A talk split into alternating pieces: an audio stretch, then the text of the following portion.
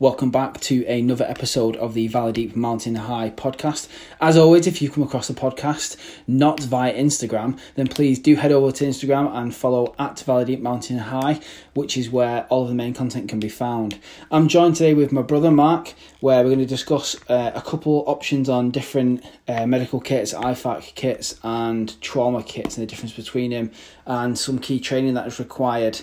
Um, just our own experiences and you know our own views on them. So by no means, quick disclaimer: are we telling you what to do and where to do it? You know, we always recommend getting official training. If that's fair enough, isn't it, Mark? Yeah, I think that's one of the key things probably to start with. That to be honest. Yeah. So um, I'll I'll list off a few bits that I've done, and then Mark will more likely take lead in some of this, given current stuff. So training first off. Let's just jump straight into it. There's loads of different courses that you can do, uh, all depending on where you're going to be, what job you're doing, all that sort of stuff. Um, the bare minimum that you should have before you have any first aid kit is a first aid course, whether that be like a one day heart start thing or your general three day first aid at work. So obviously I've done like first aid at work, heart start, all that sort of stuff, but then I've done rec first aid, which is first aid to the outdoors, and then the most current one that I've got is my trauma qualification, which is rescue trauma and casualty care, which has been specifically built for the search and rescue team, and it's used for the fire service and police. But I think you can touch a bit more on that when you when you do your bits in it, Mark. So, about yourself, then go on. Yeah. So um, again, from my past background, um, I think like the military, they have their own set of standards for medical training. All people, you know, you see quite a lot who, you know, I'm not undermining what uh, training people have had when they've been in the military, but it's all geared towards a very specific type of patient, a very specific set of injuries. It's all geared towards basically battlefield injuries. Yeah, that's that's Um, fair enough in it. And like you see a lot of people sort of, especially in the world of um, that we're in, um, you know, our sort of circle of, of people that we know, and and a lot of it on social media is people will rely on. Uh, I mean, any training is is good training, I would say, you know, but it's got to be current. But you do see a lot of people who sort of go, well, I did my my team medic qualification in two thousand and seven. And like, Yeah. well, a lot has changed in Yeah. that time, you know. I think that's one of the key things now. I mean, things have changed a lot in the past. Like first aid's now caught, now taught as part of the national curriculum in some schools. Um, Yeah. I know the company that I used to work for, we delivered Heart Start as part of our curriculum that we would deliver to young people. Um, partly because as a company we felt it was an important life skill that people have. You know, I think as a very, you know, as a bare minimum, people should know how to do the recovery position, what to do if someone's choking, um, what to, to do with uh, things like asthma, and anaphylaxis, and these are the sort of things I think where um, if you're reliant on training that you've done for a very specific thing, such as trauma care or battlefield injury and that sort of stuff, they're not really the things that you're going to come across in daily life as a, as a civvy or working in the outdoors even. Yeah. I think people forget that the standard sort of first aid problem that they would deal with is either going to be a family member, someone that they live with, um, a work colleague in the environment that they're in, um, and in the outdoors it will still be these things such as like sunburn, anaphylaxis, asthma is a big one, Yeah. dehydration, Burns when cooking. burns. Yeah, yeah, burns is a big one. Yeah, um, hypo and hyperthermia as well. Um, and again, it a lot depends on the environment that you're doing this sort of, you know, your outdoor experience and whether you're doing it in the UK or if you're doing it abroad. That also touches on a couple of different things with what you can and can't have in your first aid kit. So, um, when you buy a first aid kit in the UK, some but very few will come with drugs in, as in, and it's mainly just things like paracetamol, ibuprofen. That's it, Yeah. over the counter medication. Whereas when you work abroad, the licensing for drugs and things is very different. So some countries you can buy stuff like codeine over the counter, um, other pain relief, um, even down to things such as like you know anti diarrhea medication and, and stuff like that. You can buy over the counter in carry, and vice versa. You know, if you travel into these countries and you don't have a prescription or a license to carry certain medications, it's a prison sentence. Yeah, yeah. Um, you know, I, I listened to a, uh, I can't, you know, I think it's worth noting now. Like early on, like I work in the pre-hospital sector as part of my employment now. Um, I work for an ambulance service, um, and I was at a conference um, last year for wilderness and expedition medicine specifically. Uh, well, wilderness, remote and expedition medicine it was, and, and there was a guy there who'd done this epic adventure where they basically done uh, seven marathons on seven continents or something like that. Um, and he he was saying about um, the complexities of basically when they ran in like the Antarctic, they could have every drug going that they wanted, but then when they were flying into a desert region like you know Saudi or somewhere like that, Yeah. basically has to ditch a load of meds on the plane because it was illegal to land with them there. Yeah. So yeah, it was an interesting an interesting topic really to, to see. But yeah, I think that's the main thing. The training's such a big one. Um, like you say, you know, there's that many different first aid things. Now, if you've never done anything, anything's better than nothing. Yeah, But- I mean, touch on that. I see, I see quite a lot, especially in, in, in the world that I'm sort of in, and you know, working with other people and other companies and things like that. You see a lot of people who like. I'm gonna I'm gonna go over a few bits in a second about what what is typically carried in a mountain leader first aid kit, um, specifically aimed at group work and mm. because they're a little bit bigger than what a standard pocket first aid kit, and we'll go over them as we go. But you see a lot of people sort of being like, "Well, I carry tourniquet and and you know hemostatics." Yeah, but have you had specific training that is current on that use? Mm. And I guarantee you could ask most of them, and they'd say, "Well, I did it when I was in the army." Yeah, but mm. that is, I know doing the level of trauma care that I do now to what I did when I was it's totally different. I actually have training and understanding of how it works, whereas then it was just this is how you apply one, put it on. You know, and it's and it's you know you know as well as I do. It's it's a very different realm. Yeah, and like I think a lot depends on again, like I say, what what you're actually going to be doing. You know, if it's all you're going to carry all of it wherever you when you whenever you're doing your expedition. You know, mm. about being rock climbing, mountaineering, you know, kayaking, sailing, whatever.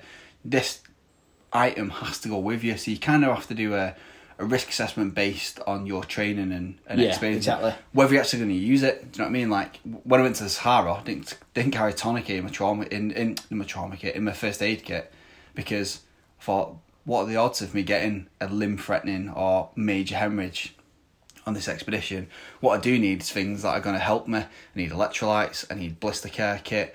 I need sun cream. I need all, all these other minor sort of first aid ailment type things. They're what I needed in my kit. I didn't need, you know, uh, chest seals. I didn't need trauma dressings because the chances of me having to use it. And you find that now when people do um, a lot of wilderness medicine at altitude, you know, they have to kind of weigh up. Well, do we take? I don't know if you've seen them. Um, basically, it's like an oxygen tent that goes over a stretcher. Yeah, It's it's like it's like a hyperbaric chamber to treat um, altitude sickness. Now they're an amazing piece of kit. They weigh an absolute ton. Yeah. And you have to weigh up. Well, am I going to use this, or is it going to be better to take this person down? You know, or even better still, is it better to catch this person when they ca- when they present with this ailment and treat it at a point of injury almost, mm. rather than let it develop to a point where you know, they've got edema and they need to be in a chamber. Well, they're brilliant, but as soon as you put them inside one of them, your patient care almost stops because every time you open it, you have to repressurize it. Yeah. So again, you know, a lot of people who do stuff like at, at Everest Base Camp or you know, in you know the high alpine sort of style climbing, they weigh up their their threat need. Um, you know, even in like this more serious sort of medical kits that you'd see go for your expedition doctors and things, stuff like a bag valve mask, they'll probably just take a pediatric one because it's smaller, it weighs less, it does exactly the same job. The tidal volume that you deliver when you squeeze it's almost the same normal rate with what you'd use for an adult. And again, these are things that have changed because all the research and what's current goes that way. And that's what's important when you talk about what first aid course you, you're going to get. It has to be relevant to what you're doing. So, although we're saying, yeah, any training is better than no training, first Yeah. aid at work is different to rec first aid and first aid in the outdoors. It's, it's pointless going, I'm a first aider when you don't have the right qualification to work in that environment. Yeah. And that goes with everything. So if you was going to work offshore as a medic, just because you was a nurse or a doctor or you know a paramedic, EMT, you know trauma medic, anything, unless you've got your offshore medical qualification, no one's employing you. Yeah, Well, it exactly. doesn't matter how much experience you've got. You know, Exactly. You have to have the right piece of paper. And, and- like always, you know, it's something that I'll always refer back to, saying like, well, any training is better than no training. Yeah, quite rightly so. It is because the basics that keep people alive are going to be things like recovery position, you know, um, CPR, those sort of things. You know, for a life-threatening time is life moment.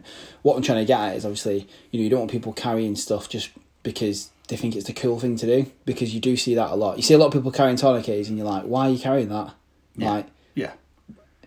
I get, you know, I get it. I mean, like, so for my, my my vehicle, that's a perfect example. Obviously, you know, quite often you can be first on scene with search and rescue or whatever like that. We've got our own trauma kits um, in all the team vehicles. They're all sealed with medical gases and all that sort of stuff. I've got like a, a slimmed down version of that trauma kit, so it doesn't have medical gases in it or any drugs or anything. But everything else is the same, and that's nearly always in the vehicle, or it's it's in the, it's in the vehicle when I go shooting and things like that. Because, God forbid, you know, they're the type of injuries that you're gonna have to deal with. You know, if you know a multi car collision Yeah. is going to be you know big trauma, um, can need multiple stuff.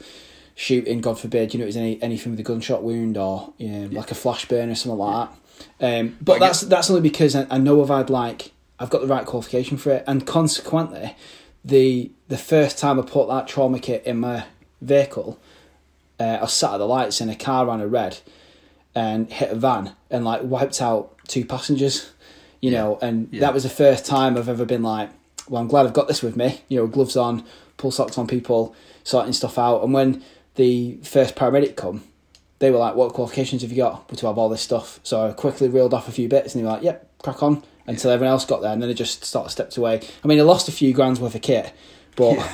you know, I helped. I, think- helped out. That's the other thing as well. Like it's pointless spending all this money on something Yeah. if you don't know how to use it. Basically. exactly. You know, yeah. and a lot of time with things like this, the knowledge is better than the gear anyway. yeah, You exactly. can, you can do a lot with preventative care. Then you can, so like I was saying about the uh, the expedition did to the desert, preventative medicine is better than you know doing it later on down the line. So if you if you look at you know a sliding scale of what is this person's optimum health, and then right at the opposite of this end of the scale is dead. At what point is it best to be looking after someone and Yeah. their care and, and keeping them at their optimum? Obviously, it's going to be at the at the at the end where they're at their maximum fitness.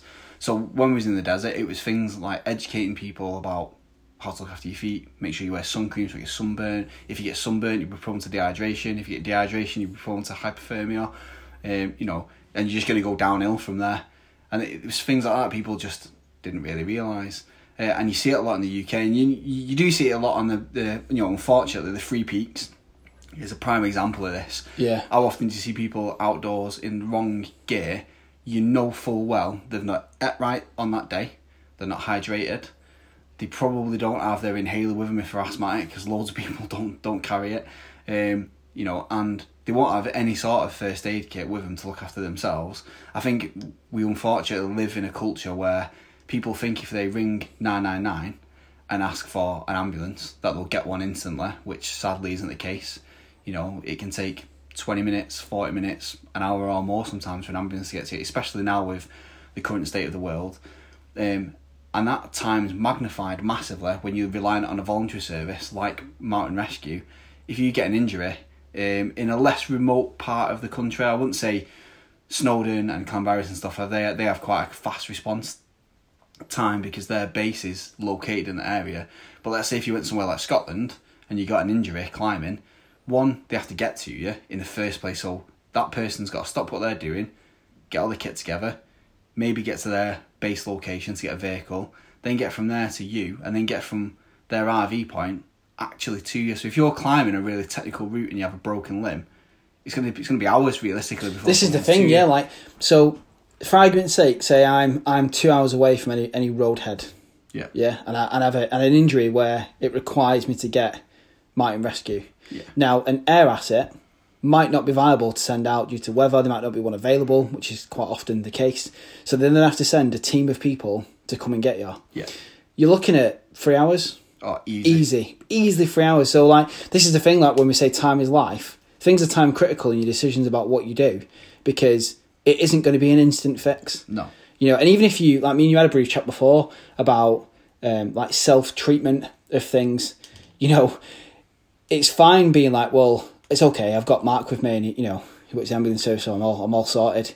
What can you actually do without all of your big bag of tricks and Well- taking you to hospital? You know, you you, you know, you're limited. A, pr- a prime example of this is, um, you know, my little boy has, has asthma. Um, you know, he had an asthma attack at home, quite a bad one, that needed hospital care. I didn't have anything with me, and I felt absolutely useless. I know what to do, um, you know, I know how to treat an asthma attack, but without all of the stuff with us that enables to do our job, you just have your knowledge Yeah, you know, and he, he needed to be in hospital relatively quickly. I knew from my own experience it, it would have been quicker just to take it myself. Yeah. Um, but that being said, you know, I, I tried everything on, the and like I say, that knowledge it was important. I had it because I knew what route to go down to try and main and maintain his current position, make sure he was okay until I got to definitive care. Yeah. Um, but yeah, I think people take it for granted really that you have to have this this background, you know, base a base level of stuff. Yeah. Basically to work from. So I'd say for in the outdoors, especially if you're working with people, you should have a minimum of rec first aid. Which that's I think you know you, you know more about this than I do. My qualifications are a bit more, uh, you know, they're not as current as yours. I don't do that as much of that outdoor work now as I used to, but I know that our company that I worked for, every single instructor, if they were doing anything in the outdoors, regardless of whether it was climbing, orienteering, you know, or just being, you, you know, I don't know, on a beach or in any open space, they had to have rec, and that was that was just a policy that we had, and it was a good one really because you knew that every instructor he was working with had the same base level, and on the plus side, all of the young people that we worked with, we all we were all qualified instructors. We taught them first aid as their first unit that they did with us. So Yeah. God forbid anything happened to us. Yeah, it was the same when I worked for like the Prince's Trust and that. You know, one of the first things they did with with us as a group was do first aid, and it's for when they go to residential and, and stuff like that. But that's so ha- having harped on about training. I'm just gonna just go off a few bits of like a basic sort of kit because having any kit's better than no kit. A little bit like having some training. So I think things that you know people need to bear in mind is sort of five key points really. Um, it should be simple it should contain ready available items, so don't have everything like double and triple packed thinking you're gonna keep it all waterproof. There's no point having to spend twenty minutes to get something that's you know, it needs to be available to get to hand. Same again when you pack it. Um try and get it where you can to be light in weight and small in bulk. Uh, I mean, if you're really good at playing like Tetris, you're really good at packing a first aid kit. My advice is if when you buy one, if, if you don't need to repack it, leave it packed as what it is because some of them are like expertly packed really. Um, as far as possible, single items should be uh, have a number of functions. That's quite easy to do when you've had some good training really, uh, and it should be effective and comprehensive within the limitations obviously that I've just sort of gone through. Um, as a bare minimum, I'm just going to rattle off a little bit of a list of what's in a sort of standard um, ML kit or, or almost a, an expedition kit, if you will, um, aimed at sort of mountain leaders for the outdoors and things like that, just because uh, I think it's worth noting for those who don't know. So, uh, examination gloves, uh, and obviously at the moment as well, some some protective masks would be be great. Uh, scissors, first aid scissors. They don't have to be massive trauma scissors, but you know, a good pair of scissors is, is key. Really, you know, you're gonna have to. There's always going to be a need for you to cut either items of clothing away or cut through bandages and packaging and things like that. So, Yeah. yeah, uh, ibuprofen or similar. Um, reason why I say this is in like this type of first aid kit, obviously, is because it's an anti-inflammatory and a pain relief, so it's got more than one function. Um, tweezers uh, and a tick key is really handy as well.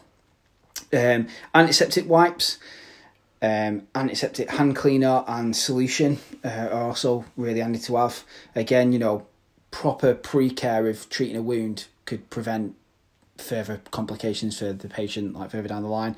Uh, a blister kit that just can be Compeed plasters as the bare minimum. You know, granted, it's great having rock tape and zinc oxide tape, but again, unless you've been shown how to properly do that, it's not just a case of whacking it on. Um, Compeed will will do fine. Um, hypoallergenic tape. Now this is like micropore tape because obviously some people are allergic to the glue that's used in um, like elastoplast and things like that. But I, I thought that was a bit of a myth until I've seen it happen on someone and they, they get quite Yeah. bad flares on the skin. Um, medical adhesive tape again. That's that's different to that micropore tape. It's like um, it's, it, it's it's almost like um, masking tape. Uh, sterile non-adhesive dressings. Um, and and you know they're a variety of size like medium, large, that sort of thing. Um, some wound closure steri strips. They're handy to have, but again, you know you need some some basic training for, for that sort of stuff. Uh, safety pins, then a variety of plasters, uh, triangular bandage. Now this is a bit of a controversial one because things change all the time. Listed for what what should be carried in sort of an ML kit is a barrier device for CPR, which is basically a one way valve for doing resuscitation. Um, now there is an argument in place, depending what training you're doing, that you don't have to necessarily give mouth to mouth resuscitation, chest compressions will will normally always suffice. I mean, what's what's your view on that, Matt? Is that it's still current, that isn't it? Yeah, so hands on CPR has been a big thing for a while now, and it, it, a lot of it is people weren't doing CPR because they were worried about having the fact that they would you know be required to do you know what was known as mouth to mouth. Yeah. Um, again, you know, I think it goes without saying, you know, it, you know, if it's someone that you know, you're going to do mouth to mouth, you know. Um, when the ambulance service arrived, they do things very, very differently anyway. Yeah. The way that your airways managed is managed very differently to what it would be done in a in a first aid situation. But yeah, going back to a first aid scenario, hands on the CPR would be good enough. That's what the Resuscitation Council say for the UK and Europe. Um, and yeah, I, I think again, like I say, it would be your choice whether you wanted to do it or not. Realistically, though, if you're needing to do, you know, CPR in the middle of nowhere, the chances of you getting that person back are, are you know, sadly very very slim unless it's witnessed. Um, you know, Yeah. it- it's just not going to work. Yeah, exactly. Yeah, and I think what is really important as well. Uh, I know that I carry quite a bit of this in my actual trauma kit, like you know, for search, and um, it's in my my ML sort of first aid kit as well. Is I carry like two good Sharpie pens, um, a, a thick one and a fine one for writing on. God forbid I have to, but for writing on people, uh, it's quite it's quite you know you can't deny you haven't wrote down the time if something's applied if you sharpie it onto their arm or Yeah. leg, um, and um, a notepad and and you know waterproof paper for taking notes of things like saturation rates, rest rates, that sort of stuff. But we also carry things called an Atmist card, which is more for trauma care. Um, now I carry in my medical kits, and I've done a few videos on this as well on on on the gram. Um, I've got prompt cards of the March algorithm Yeah. which is obviously uh, more aimed at trauma. But it's it's there because when you do have a oh my god everything's going wrong moment, uh, it normally will catch you off guard, um, and it's great to have a prompt. But if there's someone else with you who's having a bit of a flap whilst they're witnessing someone have a massive bleed or a big head injury, if you give them a card to read out to you, you might not need that knowledge of being read out to you. But it, it gives someone a job to do to keep them out of your way effectively Yeah. and managing whatever problem that they then might present to you because they either want to get involved and they've got no idea what they're doing, um, or they flap or freeze. So by giving him something to do, it's, it's handy. I mean, I seen this with uh, that character that I was talking about. This guy was like so keen to get involved to the point where I had to turn around and be like, "Mate, you're actually getting in the way. Like Yeah. you, you're causing a problem. Yeah. Like I, I totally get you want to help. I really do. But if you're in the way, you're a problem Yeah. so move. And he just kind of like looked at me and was like, well, I want to help. We'll go and help by standing Yeah. over there. You know, manage traffic or go away. Just just get out. You know, it was that bad. There was a, so what th- these so these this family that hit this this other car. Just as a bit of a backstory, there was a car at a set of lights, and then then the set of lights cross uh, a dual carriageway. So the dual carriageway had gone on on red, and someone ran a light on the dual carriageway. So they side impacted this this car, which had a, an elderly woman in it, um, and a guy who was probably about I don't know fifty. He was okay, but the elderly woman wasn't okay. You know, the impact pushed her chair into the driver's side, but the woman who impacted, um, who who drove through the red light, she was not not in all her airbags off. She was not injured because she got out, and her daughter was was um, okay, but I'd, she's quite young, but was quite badly in shock. You know, law loss of colour and all that sort of thing. In between, sort of trying to deal with what was going on, we had this woman who was obviously quite hysterical that she'd run through a red light and nearly killed someone. Um, now this turned out to be quite a big job. There was quite a lot of fire units on scene. The air ambulance had to come, uh, and there was loads of stuff that went on. Um, and it was a key point of being in the right place at the right time with the right skills and right kit to, to be able to help. I mean, granted, it's not something I want to be doing all the time because it's not nice treating someone who's injured, you know. Um, but this woman was causing that much of a flap. The fire service, I remember being like, "Oh, love, were you in that car? You know, oh, let me come here and feel your neck." And this guy just kind of put his hand on her neck and went, "Oh, we're gonna have to put you on a board, love." And like fastened her to a board, and I'm pretty certain they did it just so she was like out of the way. Um, you know, so yeah, I think people wanting to get involved is a great thing. Like, Yeah, I know. mean, I say that quite a lot in my day job. You know, you go into you know someone's house or they've rang rang for us. You'll ask someone what's wrong, and you might have like three or four family members answering for them with all all their story of events.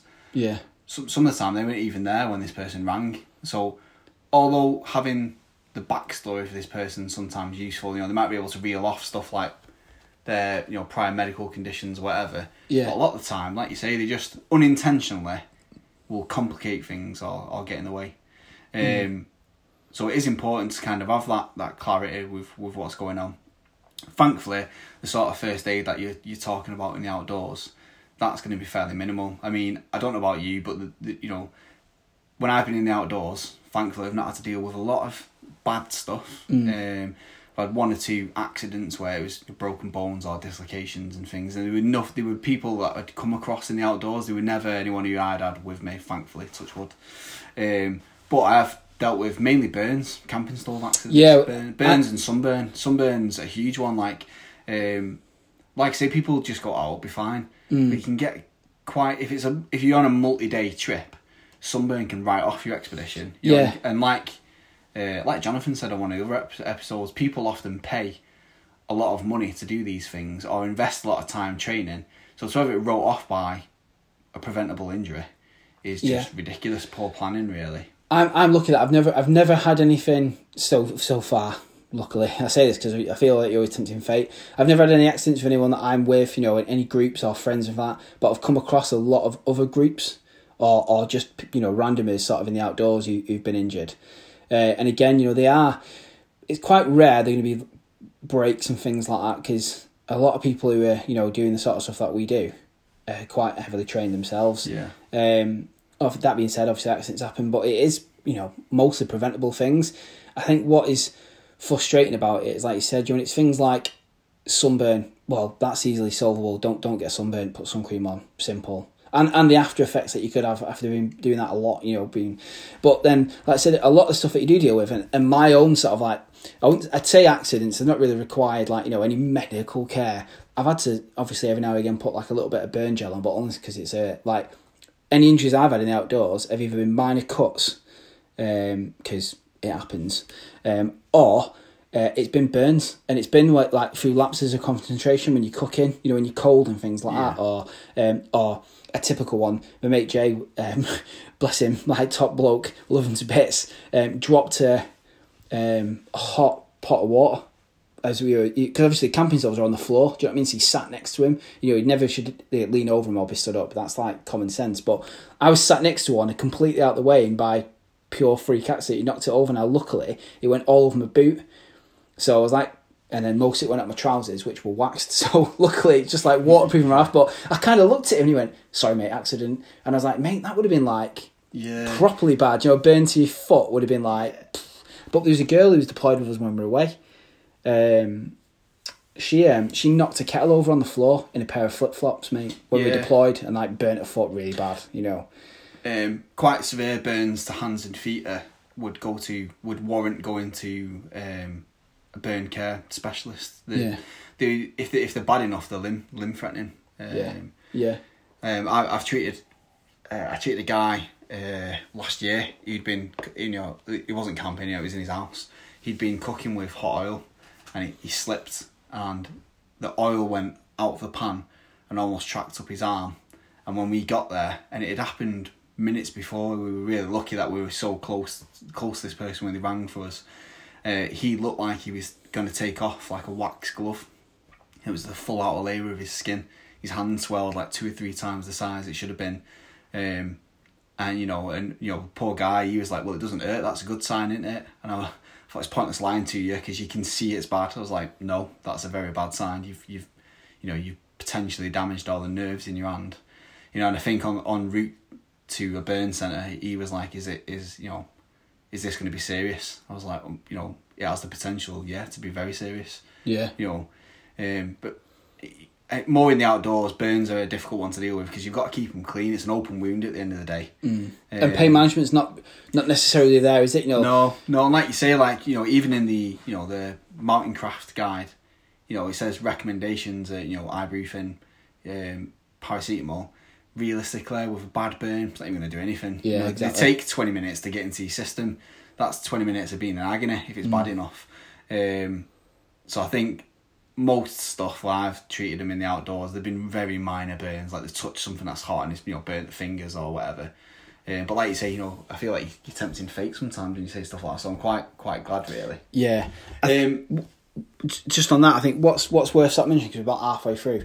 So the difference between sort of the, f- the first aidy sort of stuff that most people do, and then like the stuff that's geared towards, um, push, pushing on what I pu- yeah, pushing on towards trauma stuff, but it can be trained as a civilian. So like the trauma care courses. So Yeah. the one that we do with the team, and quite a few teams have adopted it now. I know that firearms officers, it's in use with them, Yeah. and and fire service are, are doing it as well. Yeah. So so RTAC rescue, trauma and critical care, um, developed to to be delivered to a pre-hospital setting.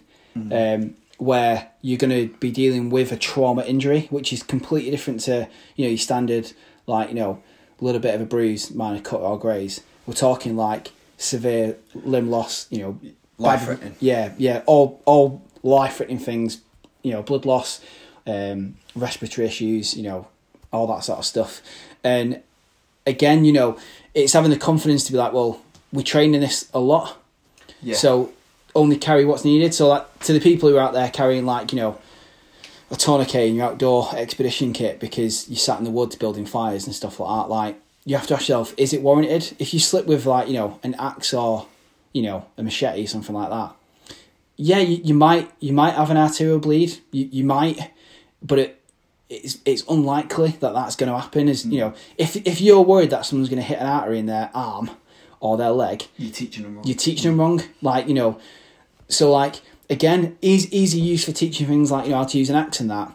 If you're worried about someone swinging an axe around, stood up, kneel down and use a chopping block. Yeah. You know, or don't use one at all. yeah, or, or yeah, just use a saw instead. Um, you know, so things like that, it's kind of like, well, you're carrying it. Why are you carrying it? Or you'll carry part of a trauma kit, which is completely re- useless. There's no point carrying a tourniquet because having that as your go-to option to stop a, an arterial bleed just tells me that you haven't had the right training of how to stop. You know, it's pressure first. Yeah. You know, pressure, direct pressure, indirect pressure. You know, could a wound packing do it? Well, yeah, that might. Well, do you have wound packing? Like, t- you know, tell me how you use, you know, Celox or you know some sort of hemostatic. And if you haven't got any of those other bits and you don't have it, then you shouldn't be carrying some of this stuff. And not only that, you're carrying it. Show me a bit of paper that says you've done a bit of training. You know I mean, Yeah, like exactly. if I was if I was booking onto like you know any sort of like outdoor expedition and someone said, "Oh, we teach wilderness first aid," um, or I carry, you know, our instructors carry a first aid kit. Fantastic, massive tick in the box. But they also carry these items. They'd be like, well, show me the bit of paper. Because you could do more damage than good. Yeah. You know, it's, about being responsible. I think. yeah, you don't like, you know, And not only that, people have rights, especially when it comes to their healthcare. You Yeah. know, um, you do something, whether you're acting in their what you would deem as their best interest. If you cause them further harm in the long run, then you know they're well within their rights then to you know take legal action afterwards. If you Yeah. do something that's made it worse because you've seen it on online or on a film or whatever, Yeah. um, you know it's your own fault. I, I, so I, I can, you know, I can only say that. I know that when we've applied tourniquets, when we've been with like the team in a rescue setting, they've been needed. It's Yeah. been a warranted because you can tell the difference between, you know, yeah. a bit of a bleed and But they're also- squirting out. approved, in Yeah. date, your qualifications in date, you've had the right level of qualification, you've had the right training, you're current, Mm. you know, all of these things all build a big picture, you know, and, and that's what it's all about, unfortunately. Um, so, yeah, the level of first aid kits, I think, as a minimum, you carry, you know, a, a minor first aid kit. These are the sort of ones that you buy from an outdoor shop. Yeah, boots or something like that. Yeah, yeah, don't it's they? a travel first aid kit. Any anything is better than nothing. They basically consist of things like plasters. Um, most of them now come with like like say sun cream, some Yeah. sort of burn gel, um, maybe a couple of dressings and something like a a, a crepe bandage, a K band or something like that. Mm. Then, ideally, if you're working in the outdoors, spending time in the outdoors, you want a more substantive one. A mountain leader first aid kit would would be you know sufficient.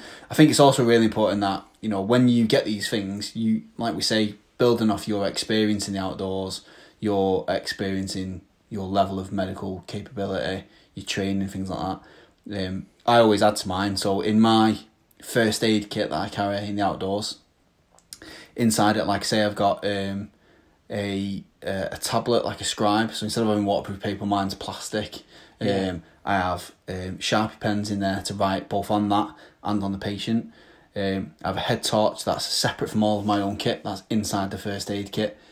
The batteries in that last. They've got a ten year shelf life. Um, so you know I don't have to check it loads. But before I'm going to go and do any sort of big trip where I know I'm going to be out, potentially out in the dark, I'll always check that as well. There's also two um, chemical light sticks in there. Um, one for the patient, one for me. Um, and then with that, again, depending on the, time of year, there'll be other things in there as well, like a storm shelter. Um, you know, because a lot of the time, a, a lot of what you're dealing with in the outdoors will will be mainly or made worse simply by exposure. So, like we're saying about you know, you're treating a burn. Let's say someone burns the foot when they've stopped to make a brew or whatever. Um, the burn won't do them any, might not do them any harm. The fact they can't walk on it and it's throwing it down outside and it's winter, that's what's going to do 'em harm as well. Yeah. So it's about being able to build this big picture and plan plan for having that. So I think it is important. I know you say like um, you know you don't open them unless you have to. You also have to know what's in there in the sense that you know do we need to add to it? What's what's good to have? Yeah. Um, so when I when I whenever I've done a big expedition, when I went to the Sahara, my first aid kit I built myself. I didn't buy it off the shelf. Um, again, I knew I needed one that was going to be specific to being in a hot climate. Um, it was waterproof in the sense that I knew if it was waterproof, it would be dustproof. You know, the sand in the in in the Sahara was like moon dust. And it got in everything. I didn't want that in any of my medical kit. Um, in there there was things like uh, an extended sort of foot care kit for blisters um, you know again to stop things like chafing on like shoulders and stuff like that you know it was hot dirty sweaty environment you know you didn't want any sort of minor wound getting infected so there was a lot of wound cleaning stuff in there uh, saline in there that was sterile um, and then I also had things that I wouldn't normally carry in my normal outdoor first aid kit. So I had uh, electrolyte liquids that you mix with water. Again, you know, although you did everything you can to mitigate becoming dehydrated in that sort of environment, it's not always possible to do. There was, when I say sun cream, that was part of my first aid kit. And, it, you know, obviously it's the desert, Yeah, hot yeah. by nature. Yeah, you need it. and when I say sun cream, it wasn't like factor 15 oil or something, you know, I wasn't there to get suntan. Um, I had like factor NASA, you know, the stuff like astronauts use. Um, you know, having, having blonde hair and being, you know, pale. It wasn't the, it wasn't, you know, not my environment really. I didn't want to look like a lobster. So I had the stuff like, you know, the astronauts having the space station, you know. I looked like, ended Yeah, up yeah. looking like that guy from X Men, you know, the, the albino guy. That was me in the desert, like head to toe in this white stuff, you know, like. The- You know, but again, you know, I didn't, I didn't get sunburn when I was there, you know, uh, and part of that was I wanted to enjoy my time in the outdoors. I didn't want to be dealing with, you know, minor ailments or injuries. And then um, there was sort of a mixed sort of belief on what to do if you get like sort of travel type illnesses there. So like diarrhea and vomiting, you know, if if one person of your expedition group gets it, it's rife. So hand hygiene was massive there. So But it's massive um, now. well, it's, yeah, it's even You bigger know. now. Like, but yeah, but especially in these like Hands, you know, face, space. you know, yeah. But especially on Yeah. these sort of expeditions, you know, um, so I'd class things as soap. You know, that that went towards my, my medical care as I didn't want to pick up there's a lot of people who didn't know what soap was until COVID Oh, came exactly. around. Um, and then uh, you know, um, like alcohol gel, alcohol hand gel. You know, that should be in there as well. Yeah. You know, as a minimum, like when you're stopping to eat, you know, in the outdoors, um, just stuff like that. Simple things going to stop you from getting these preventable things that will ruin your date. Then, Well, this is you know. when like so um, when when last last year when big Corona fir- first sort of hit and Yeah. everyone had, and no one could get any hand sanitizer anywhere. I was okay because I knew that I had like hand sanitizer, my flood rescue stuff separately packed to everything else. I was like, well, there's it in there because obviously flood water's absolutely minging. Yeah. Um, ninety percent like organic matter, so yeah. fun. Yeah, um, I. I knew that I had. Then I had. I was like, well, it's definitely there's some in my car. There's always been some in my car. There's some in like my normal kit when I going out anyway. Because obviously, if I've got like the boys with me and stuff like that, you know, everyone knows what like little boys are like. You know, they, they eat mud and stuff, don't they? so you've got. I mean, that's Yours do. yeah, yeah. That's the key point. I think. Um, anyone who's got like kids, like young kids, uh, and they're starting to take them into the outdoors, nine times out of ten they're going to fall over, they're going to scratch their knee, bump their head, cut their hands, Yeah. whatever it might Yeah. be. Because especially little boys, because little boys are just a nightmare for doing stuff they shouldn't be doing. I mean, I've got friends who've got like girls at the same age as my lads, and they've not had half the injuries because they're not stupid. like not being not saying my boys here, but what I mean is that like, oh, I can definitely jump off this, and you look at it and you're like, mm, go on then. You, you It's only do it once, yeah. yeah, I would say the power of having um, some form of sticker, you know, some well done or be brave sticker, Well- uh, and and kids plasters because have you I- ever noticed that like if you put a plaster on a kid, you might not even need one, but you put one on and they're instantly like yeah, Yeah, loads well, better. I've I've carried kids' plasters in my first aid kit because of the, the work that I used to do.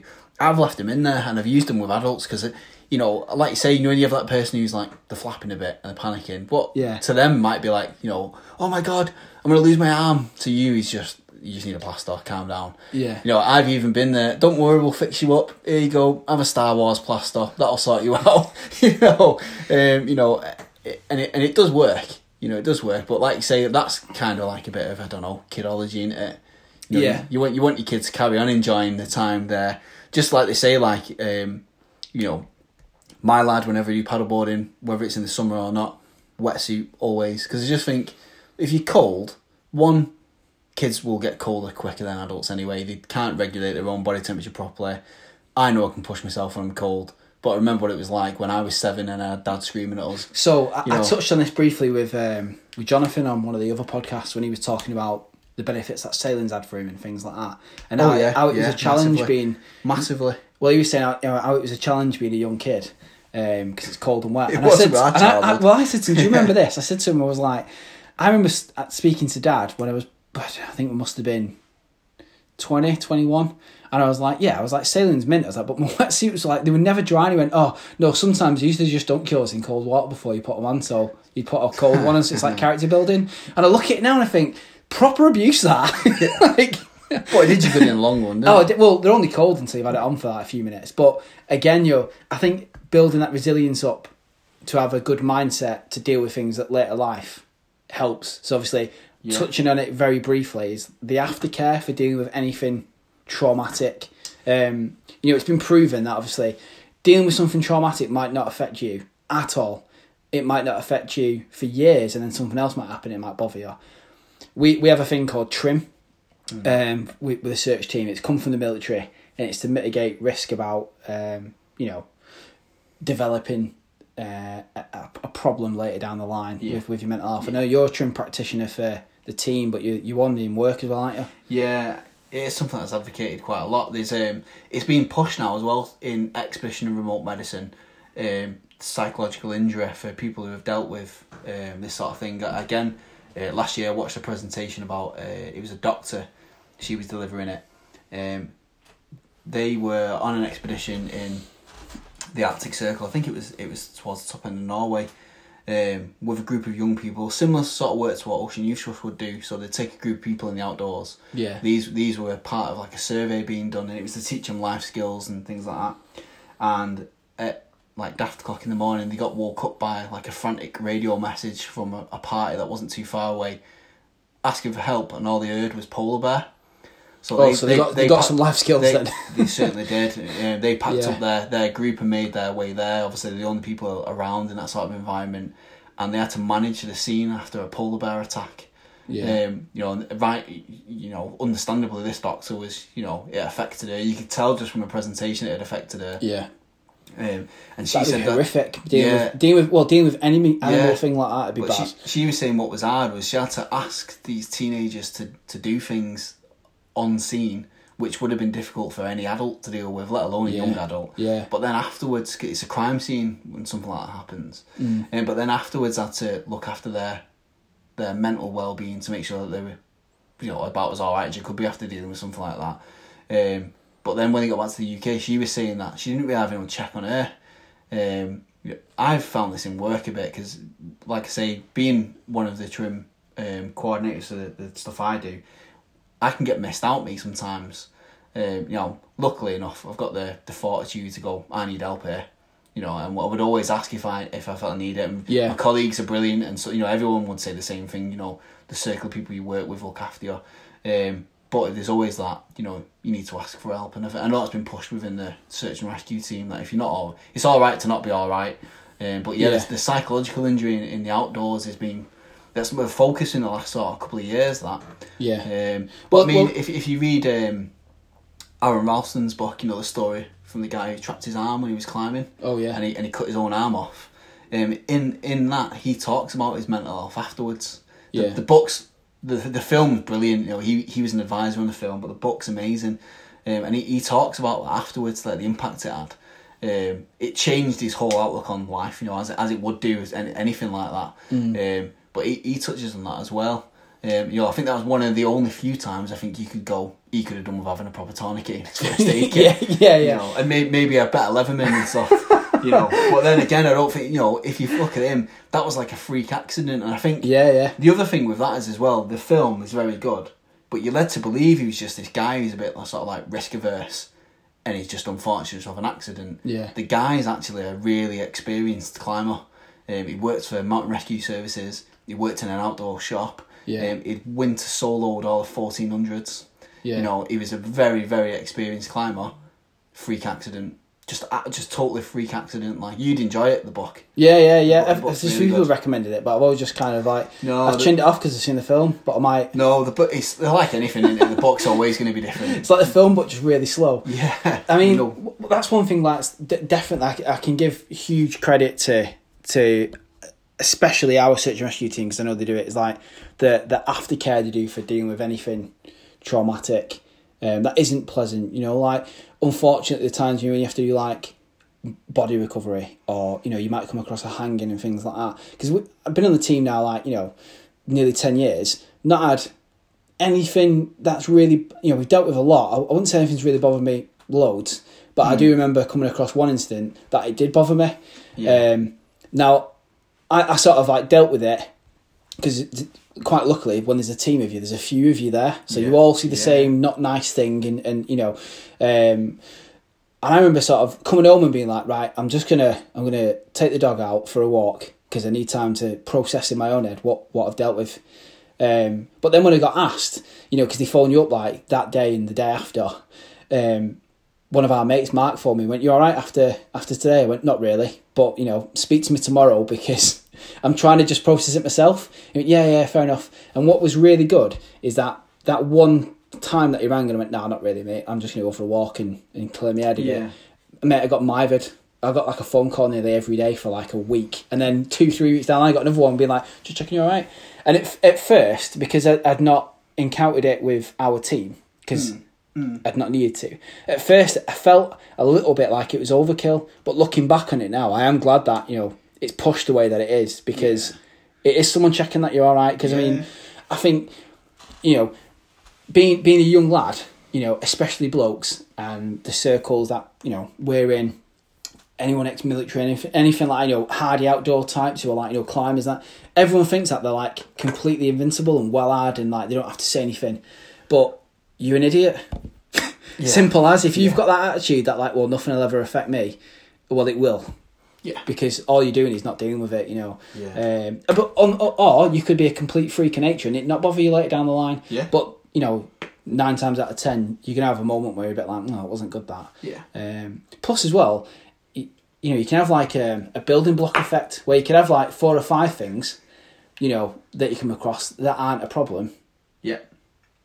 Become complacent because like, well, I've, I've done, I've you know, I've moved loads of dead bodies. It's not a problem. Yeah. And then you might find one that's like you know, a bit older or a bit younger Yeah. and things like that. You know, so I think, although not necessarily first aid, but definitely looking after yourself, having dealt with like you know an event, Yeah. it's well worth having someone to sort of have a chat to. Though again, this has been. I don't. Want to, I don't really want to go down the whole COVID thing. It's, it's everywhere at the minute, but this has been something that's been noticed in like healthcare in recent past sort of year. Yeah. People who work in A and E and IC, mainly ICU. To be honest with you, they I think they've been hammered way more than, than anywhere else. Um, they've they've seen an increase in staff sort of burnout and things. Yeah. Yeah. um, and that. But I mean, that's something we can touch on at a later date. I think the the there is a push in expedition medicine at the minute. Um, like everything, it's forever changing. Um, it's such a big aspect of stuff, and this this is probably the one area that I'm most interested in in in terms of the way I, I want to see my sort of career go at some point. Yeah. Um, so I'll be more than happy to come on again and, and Yeah, yeah, yeah, of stuff. definitely, yeah. I think what I'll say just just as a wrap it up now because we're about an hour in, I think. Um, So the key points to take away from this episode is you've stayed in because I know that some people might have found it a bit boring. This one, however, what I would say is um, definitely get some training uh, before you do anything else. I think you know any sort of first aid course is is worth doing, but what, obviously when places open up, I know Plas y Brenin's a fantastic example. You can go and just as a normal person, not, you have to be mountain leader, and you can go and do a rec first aid course. Yeah. you know they're they're just one person. Shameless little plug for them. That you can go and do that type of first aid qualification. Uh, St John's do them all, all over the show. You only have to Google St John's ambulance to find our close one. You know, uh, and most employers now will put you through a first aid at work course. So what I would say is, You get is- paid more normally, no? yeah, yeah, is um is you know get some training done, some quality training, and then make sure it's in date uh, and and keep on top of it. And if you're heading outside, obviously into into the outdoors, just carry a basic first aid kit. Uh, obviously, if you're doing anything a bit more, then you know have the training to go with carrying anything a bit. And the means to contact help as well. Yeah, yeah, yeah, exactly. Yeah, cool, mate. Thanks for coming on and having a Yeah, chat. no worries, it's been good. Uh, it's been great. Guys, thank you all for tuning in and listening again. Uh, any questions on any of this stuff, though, please feel free to you know to, to drop me a message, and I'll um, I'll answer it as best as I can. And if I, if I can't answer those questions, I'll forward you on to people that I know can can answer those questions. All right, guys, thanks for tuning in. Stay safe. Goodbye.